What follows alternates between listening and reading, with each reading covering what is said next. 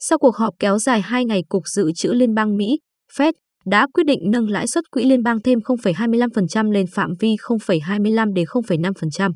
Việc Fed sẽ thực hiện các đợt tăng lãi suất trong năm 2022 không phải là thông tin bất ngờ, bởi việc này đã được nhiều chuyên gia và các tổ chức kinh tế dự báo từ trước do tình trạng lạm phát gia tăng tại Mỹ thời gian qua. Đây là lần nâng lãi suất đầu tiên của Fed tính từ tháng 12 năm 2018. Cơ quan này đã duy trì lãi suất cơ bản đồng đô la Mỹ ở sát ngưỡng 0% nhằm bảo vệ nền kinh tế khỏi những tác động của đại dịch COVID-19. Ngoài ra, Fed còn phát tín hiệu sẽ tăng lãi suất tại 6 cuộc họp còn lại trong năm nay nên có thể lãi suất quỹ liên bang sẽ chạm mức 1,9% vào cuối năm. Các chuyên gia đánh giá, việc phát tăng lãi suất cũng sẽ có tác động đến Việt Nam nhưng không nhiều vì cơ quan quản lý và các doanh nghiệp cũng như nhà đầu tư đã dự báo được trước vụ việc này. Thực tế, so với mức lạm phát cao kỷ lục tại Mỹ hay các nước thuộc khu vực châu Âu thì lạm phát của Việt Nam đang được kiểm soát ở mức chấp nhận được. Lạm phát tại Việt Nam hiện nay thấp hơn nhiều so với lạm phát ở Mỹ, nên việc phát tăng lãi suất sẽ không tác động nhiều đến tỷ giá hay lãi suất trong nước. Theo chia sẻ với báo Việt Nam Plus, chuyên gia tài chính, tiến sĩ Cấn Văn Lực nhận định việc phát tăng lãi suất cũng sẽ có một số tác động nhất định.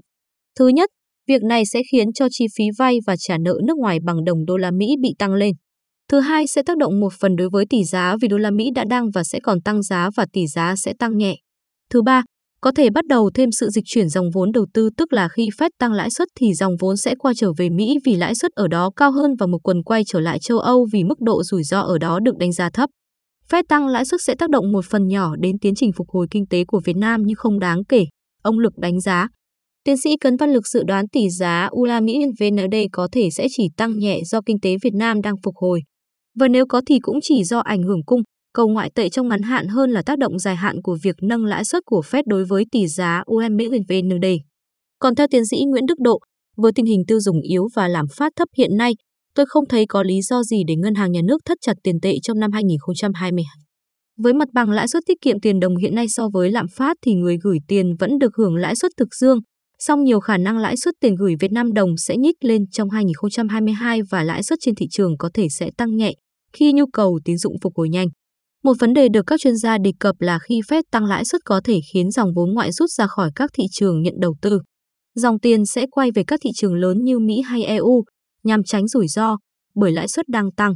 Với Việt Nam, một trong những yếu tố được kỳ vọng có thể giữ chân dòng tiền không rời khỏi thị trường Việt Nam là những dự báo lạc quan về sự phục hồi kinh tế của Việt Nam trong năm 2022. Tăng trưởng GDP của Việt Nam năm 2021 đã đạt 2,58% và dự báo có thể phục hồi lên mức 6,5 đến 7% nếu Việt Nam kiểm soát tốt dịch bệnh và thực hiện thành công chương trình phục hồi, phát triển kinh tế, xã hội. Bên cạnh đó, lạm phát được kiểm soát ở mức thấp, dự báo sẽ chỉ quanh mức 3,4 đến 3,7% trong năm 2022. Thực tế, dòng vốn ngoại vẫn duy trì ở mức ổn định trong 2 tháng đầu năm 2022.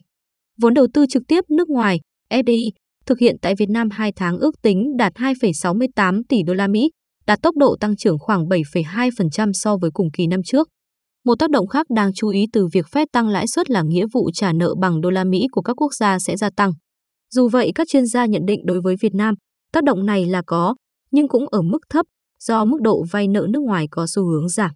Nợ nước ngoài đang ở mức 38,8% GDP đã điều chỉnh, giảm so với mức 42% GDP bình quân giai đoạn 2010 đến 2019.